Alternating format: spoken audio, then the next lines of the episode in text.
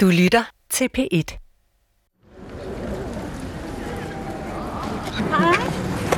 Det er lang tid siden. Ja. Hej. De her to er barndomsvenner. De mødes i kvarteret, hvor de voksede op. Hvor bor du henne? Nu er de voksne og har ikke været tætte i mange år. Prøv at se, hvor smukt det er blevet. Ja. Huset var jo mørkt Ja. og slidt og grimt, og Ja. der var jo skiftet vinduer. og... De er tilbage for at tale om den mand, de mødte i en af kvarterets baggårde. Han lavede alt det, man så på film. Folk gjorde altså sådan noget med at lave flyveture, svingture. Han var jo børnemagnet. Alle børn flokkedes til ham jo, når han var dernede jo. Det virkede oprigtigt, som om det, jeg synes, han var hyggeligt og sjovt, og det mærker børn jo. Manden gider lave alt det med børnene, som forældrene ikke orker. Men han vil mere end at bare lege med dem. Han var god til at læse bøger. Han lavede sine stemmer om, og, og så lå jeg jo altid ved siden og siden af ham. Og så pillede han jo bare lige ved en jo, mens han læste bøger jo. Han forgriber sig på både Mette og Rune. Hvad fanden skal man sige, når der står en voksen mand med hele sin kæmpe lap nede i skridtet på en?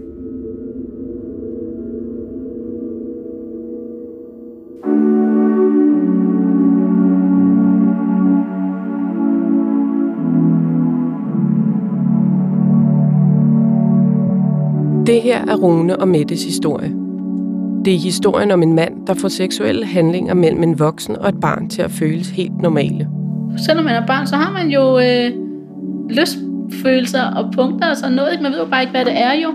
Og når nogen rører ved en, så er det jo dejligt. Den der følelse af, at det er måske mig, der har lukket ham til at gøre det. Ikke? Og det er en historie om, hvordan den del af ens barndom kan være så svær at forholde sig til, at man lukker helt ned.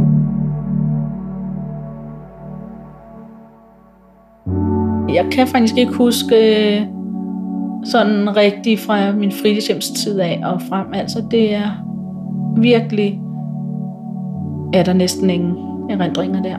Det kunne min hjerne bare ikke håndtere. Altså, det kunne den bare ikke, så der blev bare lukket ned. Du lytter til første afsnit af serien Børnelokkeren. Jeg hedder Maren Urban Svart. Jeg vil gøre dig opmærksom på, at der i afsnittet er beskrivelser af overgreb på børn. Kan du huske hele det der skralderum der? Det var der jo ikke. Der var, der var et bær, snebær. Fortællingen starter i det kvarter i Storkøbenhavn, hvor Mette og Rune voksede op for over 30 år siden. Og der var så mange snebærbuske, så vi stod ved at pille med af og, øh, Trådt og på dem. trådte på dem jo, så siger de den der lyd, lyd. Det er første gang, de sammen er tilbage i barndommens gade. Og så kommer der en gammel dame og, øh, og siger, det må vi ikke pille bærene af, fordi du er sådan nødt lægge busken. Du tog en masse bær i dine hænder, og så sagde du, det sner med bær fra de buske, der er, og kastede dem op. Møgung. Tal mig jo. Rune og Mette bor tæt på hinanden i hver deres skov i det socialt belastede kvarter. Så kan jeg bare huske, hvor- hvordan vi lavede huler nede ved togbanen. Kan du huske det? Ja, åh Med ja. og Ja, man skabte bare sådan en hel verden, hvor man slet ikke... Jeg kan huske, når vi var sammen, så havde jeg bare ikke bekymringer om noget som nej, helst. det er rigtigt. Ja. Det var sådan nogle gode fantasy-life. Ja. vi bare drømte os væk. Ja. Da de kommer i klasse sammen som små, bliver de bedste venner. Men venskabet glider ud, da de bliver teenager. Altså, jeg, jeg havde virkelig som barn behov for at drømme mig væk fra al den ondskab og galskab, der var. Vi står i et område med boligblokke i tre etager. Inden mellem husene i beton og røde sten er der åbne gårde med legepladser i midten. Mette og Rune er her for at fremkalde minder. I hele mit liv har jeg ikke kunne tale særlig meget om min barndom uden at hylde. Ja, jo, men der er vi jo skade børn, jo. Ja, Og det er faktisk utroligt, at vi er kommet videre, og øh, når vi tænker på, hvor, øh, undskyld mit udtryk, men fucked up vores barndom har været, ikke? Vi går ind i den gård, hvor Mette boede.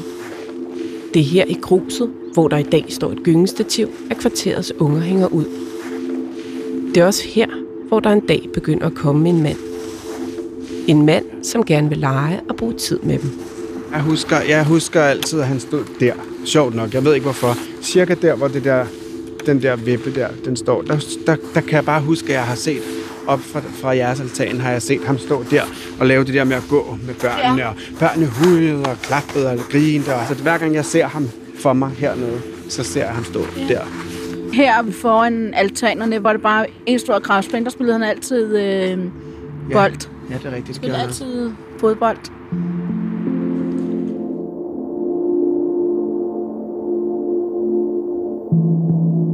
Det første, jeg sådan husker, er den her glade mand, der smiler og griner, og der står bare sådan et hav af unger omkring ham.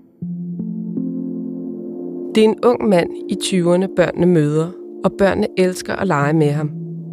Manden hedder Jens og kommer ofte i gården. Han bor der ikke og skal egentlig ikke noget der, andet end at være sammen med børnene.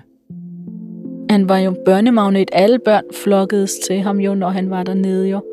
Han lavede jo også sjov lege med os jo, altså han lavede vildleje, svingleje, vi sad på hans skuldre.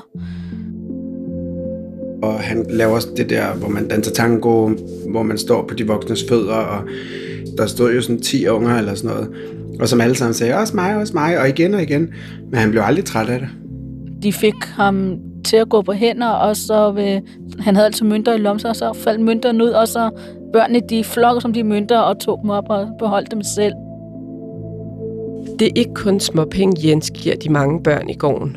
Mette oplever selv, hvordan han kan trylle sædler frem. Jeg var jo med ham nede og hæve penge jo. Nogle gange jo. I pengeautomaten jo. Og skal bare huske, at øh, han puttede kort ind i maskinen, trykkede en kode, så kom der penge ud, og fik kortet tilbage, og så havde man penge.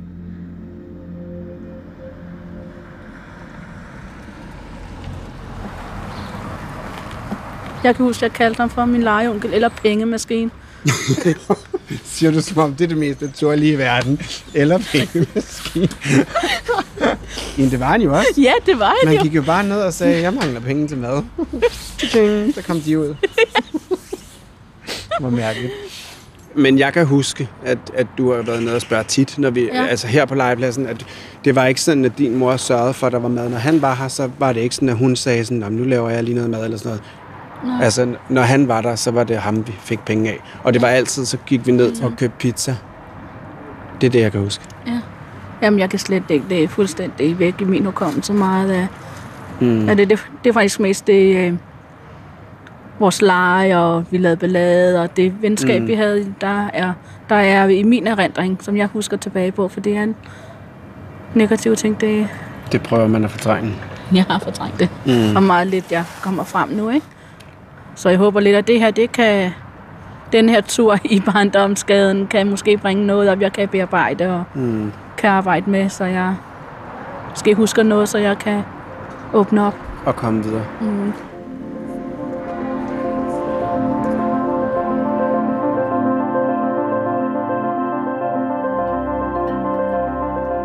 Det var altså lige her mellem de lave boligblokke med kort afstand til pizzeria, værtshus og kiosk, at Rune og Mette var børn i 80'erne. Jeg var ude hele tiden. I weekenden var det uafbrudt. Og så kom jeg først hjem, når det blev mørkt, med mindre at jeg havde fået andet at vide. Når man opdagede, at det blev for sent, så må ringede man fra de der grønne bokse, hvad hedder det nu? Telefonbokse. Og så kan jeg huske, at man kunne få lov at ringe i et par sekunder, før den gik ud, hvis man ikke havde puttet penge i. Så man kunne lige nå at sige, hej mor, jeg kommer for sent. Hej mor, jeg ringe. Og så ringede man op igen, og man gjorde det 20 gange. Indtil hun havde fattet, at man kom lidt for sent, der hvor man stod. I 80'erne ryger de voksne smøger alle steder. Folk kører uden sikkerhedssel, og det er endnu ikke forbudt at slå sine børn. Der er økonomisk krise, og tid bliver døbt fat i 80'erne. Krisen kan mærkes i det socialt belastede kvarter, og mange af børnene i de små lejligheder får ikke altid, hvad de har brug for. Man spiste meget hver for sig, fordi der var ingen forældre, der havde ressourcer til hverken mentale eller økonomiske til at have børn over at spise. Det, det, det kvarter kunne man bare ikke det i. Det hørte virkelig til sjældenhederne. Så når jeg havde gæster for eksempel, så, øh, eller venner på besøg, så sad de inde på værelset og ventede, mens vi spiste. Og det var mange af dem, var børn, der ikke fik mad hjemme. Men der var bare ikke penge til at brødføde de børn. Altså, det var der bare ikke. Men Jeg kan huske en veninde, som jeg har leget meget med i mange år, og hun boede alene med sin far. Og hver gang hun skulle have penge til mad, fordi der blev ikke lavet mad derhjemme, så skulle vi ned på det lokale værtshus og hente dem. Hvor øh, hendes far sad pattestiv, lige meget hvad tid på dagen vi kom. Og vennerne sad og gjorde nar af den der datter og grinede og, og håndelig gjorde hende, og han grinede bare med og gav hende penge, og så kunne hun købe sig en burger eller rende ham i røven, bare han ikke, hun ikke var der. Ikke? Det var altså den virkelighed, vi levede i. I Runes hjem er der styr på formerne. Han bor sammen med sine to søskende og deres enlige mor. Vi boede i en sådan pæn stor fireværelseslejlighed. Det var ret vigtigt for, for min mor, at vi spiste sammen. Så alle vores måltider har vi altid siddet sammen ved bordet. Både morgenmad og i weekenden frokost og så aftensmad. Lejligheden ser ordentlig ud. Der var altid meget pænt. Min mor gik meget op i, at der var ryddet op. Der var jo øh, ryddeligt. Der var rent. Der var et hav af planter. Det var som at gå ind i et drivhus. Og der var mange, øh, mange bøger. Min mor studerede, mens vi var børn. Men Runes mor mangler overskud. Min mor hun kommer selv fra et hjem, hvor hun sådan ligesom har, er blevet tævet, og det førte hun ligesom videre. Hun havde ikke nogen som helst, øh, hvad hedder det, tålmodighed med noget som helst.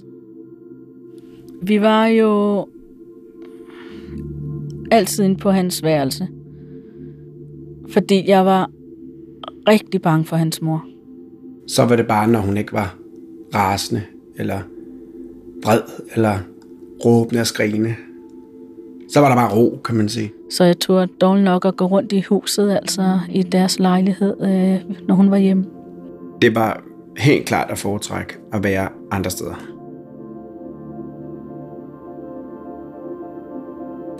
Og når Rune ikke er udenfor, så er han hjemme hos Mette. I Mettes familie er moren også alene, men med fire børn. Og der er stor forskel på de to hjem. Det var meget rodet. Altså rodet, fordi, øh, ja, fordi min mor havde bare svært ved at holde hus. Der var en, en mor, der sad og rullede smøger, fra man kom til man gik, og det var, hvad enten man var der en halv time, eller man var der 10 timer. Den der var fuldstændig tåget, kan jeg huske. Helt tåget. Og så kørte fjernsynet altid. Altid det nyeste model, fordi min mor købte på afbetaling, så hun kunne bare bytte et tv til en nyere model.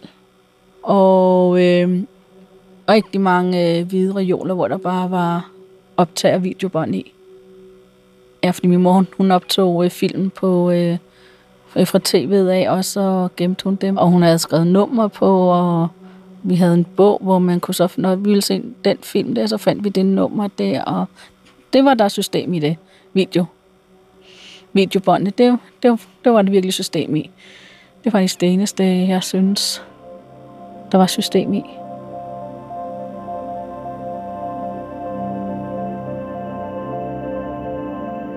Min mors opdragelse, det, hun kalder det fri opdragelse. Øh, jeg kalder det Lasse Flair, fordi vi fik lov til alt. Vi måtte komme hjem, når vi ville. Vi gik i seng, når vi ville. Øh, jeg kan huske, at jeg savnede, at der var mere stramme regler. Og, jeg, og nu jeg får det jeg til at lyde som om, at nu var bare totalt dårlig mor og sådan noget. Men hun gjorde det, hun nu kunne formå, som hun har lært af sin mor. Den opmærksomhed, som børnene skulle have haft af deres forældre, den får de nu af manden, som de møder i gården. Og ud over leje og penge til slik og mad, så giver Jens dem oplevelser, som de ellers kun kunne drømme om.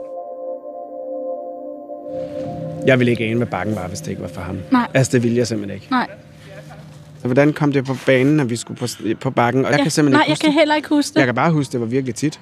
Ja, bilen var altid fuld af børn. Og det var altid sådan noget med, at han satte sig et eller andet bestemt sted på bakken, og så gik man bare til og fra, og så stak han bare sådan 100 grundsedler ud. Altså, Det. det var bare sådan helt, altså, sådan en helt verden, man slet ikke kan tænke sig til i dag.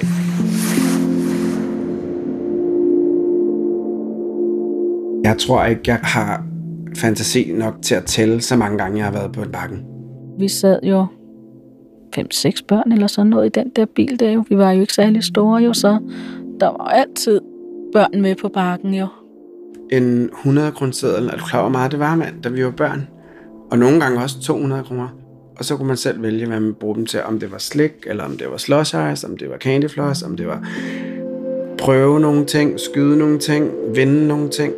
Jens var jo rigtig god til at øh, skyde. Og når vi gik rundt og prøvede ting og sådan noget, og så vi stod øh, Jens øh, og øh, skød med geværer. Og så vandt han jo, fordi han var så god, så han vandt jo altid de største bamser, der var jo. Så det, vi havde jo også kolossalt mange bamser hjemme i lejligheden. Der var ikke bekymringer jo, man kunne prøve alt det, man ville jo. Der var ikke nogen, der holdt øje med en. Man var bare fri til at gøre lige, hvad man ville jo. Eller så når det blev mørkt derude, jo, så tændte alt det lysene jo, og så var det jo endnu sejere at være i polypen jo, fordi lysene blinkede, og musikken var ekstra høj, fordi det var aften.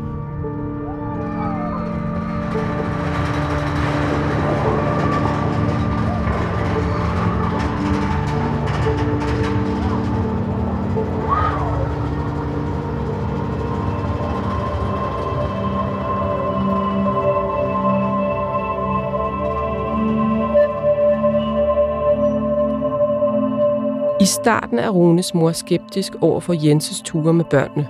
Jeg kan huske, at hun har været sådan lidt, at nej, du skal der på bakken, fordi jeg har været inde og spørge nogle gange. Jeg kunne ikke altid bare lige gøre ting. Nej, du skal der. Øh, er du rigtig klog, barn, det, eller whatever. Det har vi da ikke råd til. Hvad har du regnet med? Og jeg så bare har sagt, jamen, Jens betaler jo. Og hun er bare sådan, hvem er det? Og sådan, nej, han, der er ikke nogen, der skal betale for dig, og bla, bla, bla. Men så fik jeg jo lukket, for netop at det der, men se alle de der må, Mette må, og Ulla og Børge må, og så, hvorfor må jeg ikke? Og sådan kan jeg huske at blive ved med, og så til sidst, så var det bare okay. Og når de er på ture til bakken, så tager Jens ansvar for børnene, som var han afsted med en spejdertrop på tur. Jeg kan huske, vi var deroppe med en flok også. Og så var jeg sulten, og så ville jeg bare have noget mad der. Men der var ligesom helt flok unger, og det havde Jens jo ikke råd til at give øh, mad til øh, så mange børn jo. Så øh, fordi jeg ikke øh, fik det, jeg ville have der, så stak jeg af. Så jeg gik min vej op til, øh, jeg gik gennem hele bakken, gennem skoven op til øh, togstationen, sad deroppe på nogle af de bænke, der var deroppe. Og, øh, og så kan jeg huske, at jeg sidder deroppe, og så kan jeg øh, høre Jens komme gående med nogle af de børn, der han havde med, for at kigge, om jeg var deroppe, og så gemte jeg mig endnu mere, fordi jeg var sur og ikke ville. På et tidspunkt, så går jeg jo, fordi men så er det ikke sjovt mere jo, at være sur jo. Og man skal jo også hjem jo. Så jeg går tilbage og finder bilen, ikke? Og så vil bilen stå ved nogle af børnene og venter på Jens jo, fordi øh, han har jo været til politistationen på bakken jo og meldt mig savnet der, jo ikke, fordi han ikke kunne finde mig jo, ikke? Og så øh, kommer Jens jo på et tidspunkt og ser mig stå ved bilen jo, ikke? Og så tager han mig med hen til den der politistation der på bakken, og så for at sige, nu har jeg fundet en, ikke? Kan lige låne telefonen og ringe hjem til øh, hendes mor, ikke? Det fik han så lov til. Jens tager af og til os børn med i biografen og i Tivoli, men bakken er hans faste udflugtssted. Og Mette og Rune er næsten altid med. Så til sidst, så spurgte jeg ikke, så var jeg jo bare hos Mette, og så tog vi jo bare afsted. Øh, fordi han, at jeg var jo langsomt sådan nærmest bare en del af den der familie, fordi jeg var der så meget. Stort set hver weekend.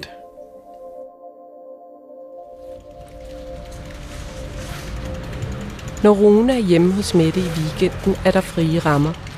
Også friere rammer, end hvad børnene kan håndtere. Noget af det, der skete hjemme, hjemme hos øh, Mette, var, at at der var jo ikke opsyn med os børn, så vi kunne sætte alt det på, vi ville af film, og det var jo ligesom det, der var der omdrejningspunktet i, de, i, i din mors tilværelse. Det var jo alt, alle de der film, I optog. Ja, videofilmene. Og så satte vi jo nogle gange gyserfilm på, og det kunne jeg, altså jeg var for lille til det. Jeg var, jeg var jo bange til, at jeg var 12-13 år gammel, altså.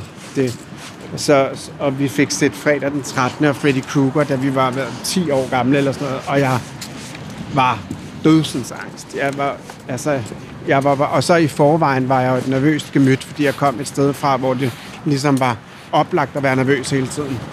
Og så øh, var jeg bare bange for alt. Det var, det var du også. Ja, og jeg Og jeg var jo også bange for de der film, og som vi så jo, fordi, mm. fordi og jeg står jo med kniv under min pude, ikke? På grund af det? Ja. Ja. Det havde fordi, og Jens købt en, øh, en fiskekniv til mig, som jeg kunne øh, snitte, fordi jeg elsker at snitte i træ. Og så den der fiskekniv havde jeg så under min pude i skede, når jeg sov. Fordi jeg var så bange for, at der skulle komme en eller anden voldsmand ind, eller et eller andet mor der, eller jeg ved ikke hvad. Kniven er ikke det eneste, Jens giver til Mette. I hjemmet med flere børn og knappe ressourcer, bliver hans gavmildhed efterhånden til en reel hjælpende hånd. Jens kommer på besøg i weekenden og køber ofte mad til hele familien.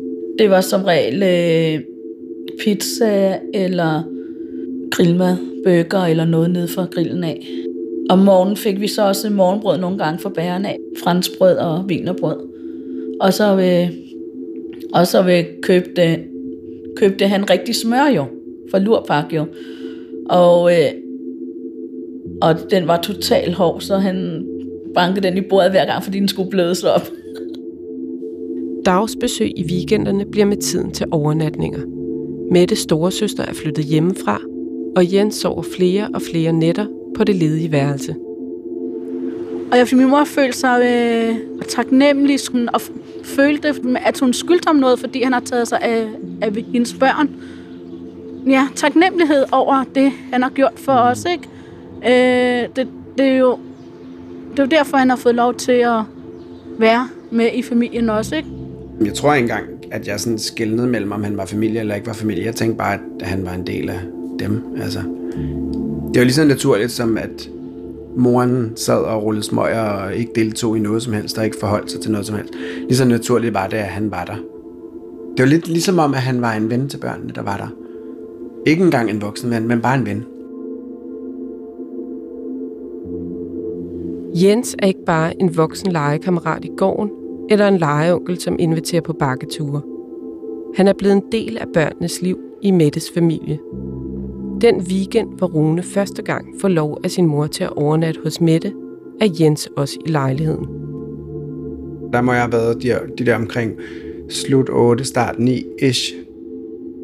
I lejligheden deler de yngste børn værelse. Vi ligger inde på et værelse sammen. Mette og hendes lille søster og jeg. Øhm, I sådan nogle senge, der er hævet sådan meter til halvanden over gulvet. Lyset er slukket, og børnene er faldet i søvn. Så kan jeg bare huske, at jeg lå i en seng for mig selv, som er tættest på døren ud til entréen. Og så vågner jeg ved, at jeg hører et eller andet. Og der er helt mørkt i rummet, men jeg har ansigtet mod, mod vinduet for enden af værelset. Der må være noget gadebelysning eller noget måneskin eller sådan noget, så man kunne godt sådan orientere sig i rummet. Men ikke sådan til detaljer. så, så så mærker jeg bare, at der er en, der løfter min dyne, så vender jeg mig om og kan se en skikkelse, som uden tvivl er, er Jens. Jeg kan bare huske, at jeg stivnede. Så lige pludselig så kunne jeg bare mærke, at hans hånd kom ned under dynen, og han begyndte at befamle mig og, og ja, masturbere på mig.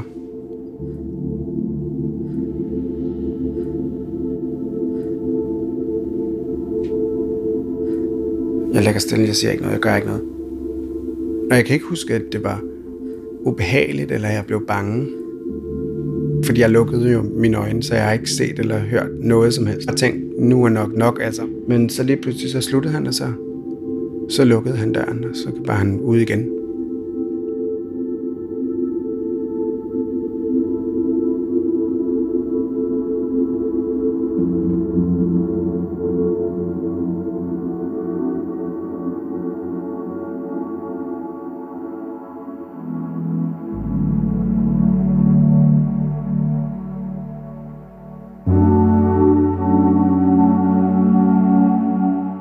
Det her er første gang, Jens forgriber sig på Rune, men det er kun begyndelsen. For Rune overnatter næsten hver weekend i Mettes hjem, og det gør Jens også. Og for Mette får Jens en stadig større betydning som voksen i hjemmet. Han passede på, på min sikkerhed faktisk, øh, ligesom en, en far vil gøre, ikke? eller tæt familiemedlem. Og Mette går selv ind på Jenses værelse, når hun skal læse godnat-historie. Så var det dæmpet lys. Gardinet var trukket ned, og så lå han altid med sin dyne over sig. Og så kravlede jeg ind ved siden af ham, og så læste han historie der, i det der dunkle lys der.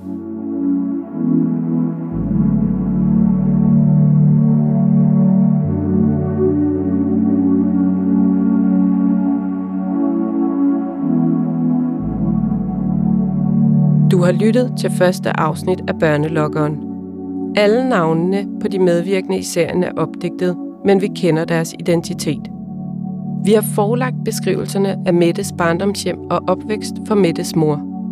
Hun genkender ikke alle beskrivelserne. Ifølge hende blev der ført opsyn med børnene. De havde faste sengetider, og de fik altid mad. Vi har også forelagt Runes udtalelser for hans mor. Hun har ikke nogen indvendinger i forhold til Runes beskrivelser, andet end at hun ikke genkender beskrivelsen af, at hun selv fik test som barn, da hun mener, at hun blev slået. Jens er aldrig blevet dømt for de overgreb, han begik på Rune og Mette for 30 år siden, da sagerne var forældet på anmeldelsestidspunktet. Men han blev i 2019 kendt skyldig ved både byret og landsret for besiddelse af børneporno og overgreb og krænkelser af to mindreårige piger. De forhold blev begået mellem 2010 og 2012. I landsretten fik Jens to års ubetinget fængsel. Han nægtede sig skyldig. Mette og Rune blev i sagen i 2019 indkaldt som anklagerens vidner for blandt andet at beskrive Jenses fremgangsmåde. Vi har forsøgt at forelægge udtalelserne i afsnittet for Jens, men han er ikke vendt tilbage. Mit navn er Maren Urban Svart.